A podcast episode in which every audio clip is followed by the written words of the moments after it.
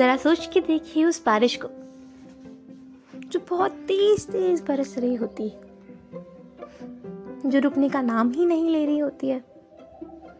और अचानक से कुछ ऐसा होता है कि वो पूरी बारिश ना जाने कहीं कहाँ बादलों में गुम हो जाती वो बारिश जो किसी जगह पे बहुत तेज बरस रही है, वो किसी पर्टिकुलर एरिया में से गायब हो जाए।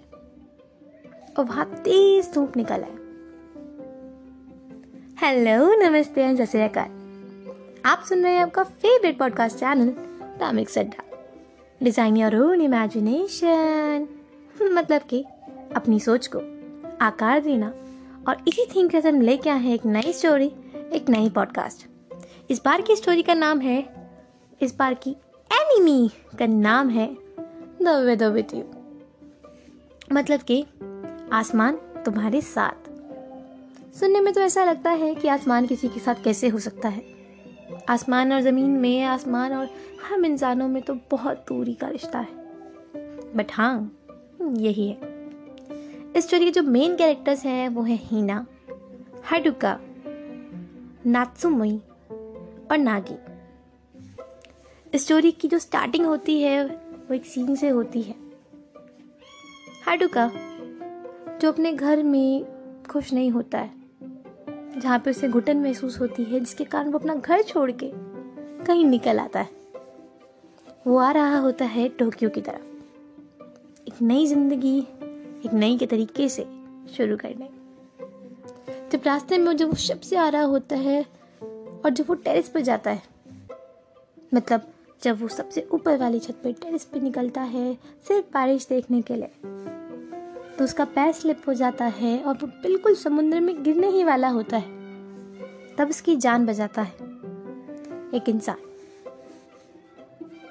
एक उससे बड़े, एक मेच्योर आदमी उसका हाथ पकड़ लेता है और उसे समुंदर से गिरने में बचाता है। इसकी जान बचाने के बदले में वो उसे ट्रीट भी देता है। इसके कारण उनके बीच में थोड़ी छोटी बातें स्टार्ट हो जाती हैं। और इस इंसान का नाम होता है कासुके। जब वो दोनों शिप से उतर रहे होते हैं, तब कासुके हाडुका को अपना नंबर और कार्ड देता है और कहता है कि अगर तुम्हें फ्यूचर में कोई भी परेशानी हो तो मेरे पास आ जाना। ये शहर नया है और अपना ध्यान रखना। जब हाडू के आगे निकलता है नए शहर में, तब पहला दिन उसका बहुत अच्छे से जाता है। उसे रूम मिल जाता है, खाना मिल जाता है और सब कुछ उसका अरेंज हो जाता है।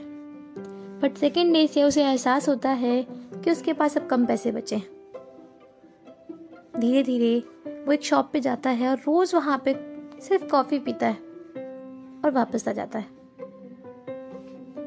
एक दिन जब वो वहाँ पे कॉफ़ी पी रहा होता है, तब जो वहाँ पे लड़की काम करती है, वो उसके सामने एक बर्गर ला के रख देती और कह देती है कि मैं जानती हूँ ये तीन दिनों में तुम्हारा पहली बार खाना है। तुम्हारा पहली बार ये डिनर करना है इन तीन दिनों में। जिसे देख के वो बहुत खुश होता है। उस लड़की का नाम होता है हीना। जब लेटर ऑन जब हाडुका के पास बिल्कुल पैसे नहीं बचते तो वो शॉप पे बाहर, बारिश से बचने के लिए बैठा होता है। बट वहाँ से भी जो शॉप ओनर है या फिर जो लोग वहाँ से जा रहे रहते हैं, वो उसे वहाँ से भगा देते हैं। एक सीन ऐसा आता है, जब एक इंसान वहाँ पे उसकी नज़रों के सामने जब एक इंसान किसी लड़की को या फिर एक आदमी किसी लड़की को छेड़ रहा होता है, वो कोई और नहीं, हिना होती है। जब उसे छुपा के, दबा के अपने अंडर लेके जा रहा होता है उसकी मर्ज़ी के अगेंस्ट, जिसे देख के हाडू का बहुत जल्दी एग्रेसिव होके उसका हाथ पकड़ के उसे खींच के ले जाता है। वहाँ पे गन पड़ी होती है उस गन को वो उठाता है उनकी तरफ़ शूट करने के लिए और उसको बस डराने के लिए उन्हें दिखाता है और वहाँ से चला जाता है। जब वो दोनों भाग रहे होते हैं तो बीच में वो कहीं छुप जाते हैं। हिना उसे बोलती है कि तुमने मेरे लिए इतना किया और उसकी शक्ल देख के कहती है कि तुम एक भगोड़े हो। मुझे पक्का पता है, तुम कहीं से भाग के आए हो। और वो कहती है कि तुम इस बारिश के कि इस बारिश के मौसम में तुम इस इन्वायरमेंट को एंजॉय ही नहीं कर पाओगे। तब वो उसे कहीं लेके जाती। एक बिल्डिंग के ऊपर। और वहाँ पे जब वो खड़ी होती है, वो आसमान की तरफ़ देखती है, आँखें बंद करती है, हाथ जोड़ती। और फिर अचानक से जो बारिश नीचे गिर रही थी, वो ऊपर जाने लगती है। और धीरे से वो पूरी बारिश रुक जाती है। जिसे देख के हाडू का बहुत ज़्यादा हैरान हो जाता है। और अचानक से उस बिल्डिंग पे बहुत ज़्यादा आसमान से रोशनी गिरती। है वहाँ पे बिल्कुल बारिश नहीं गिरती, वहाँ पे सूरज की रोशनी गिरने लग जाती है।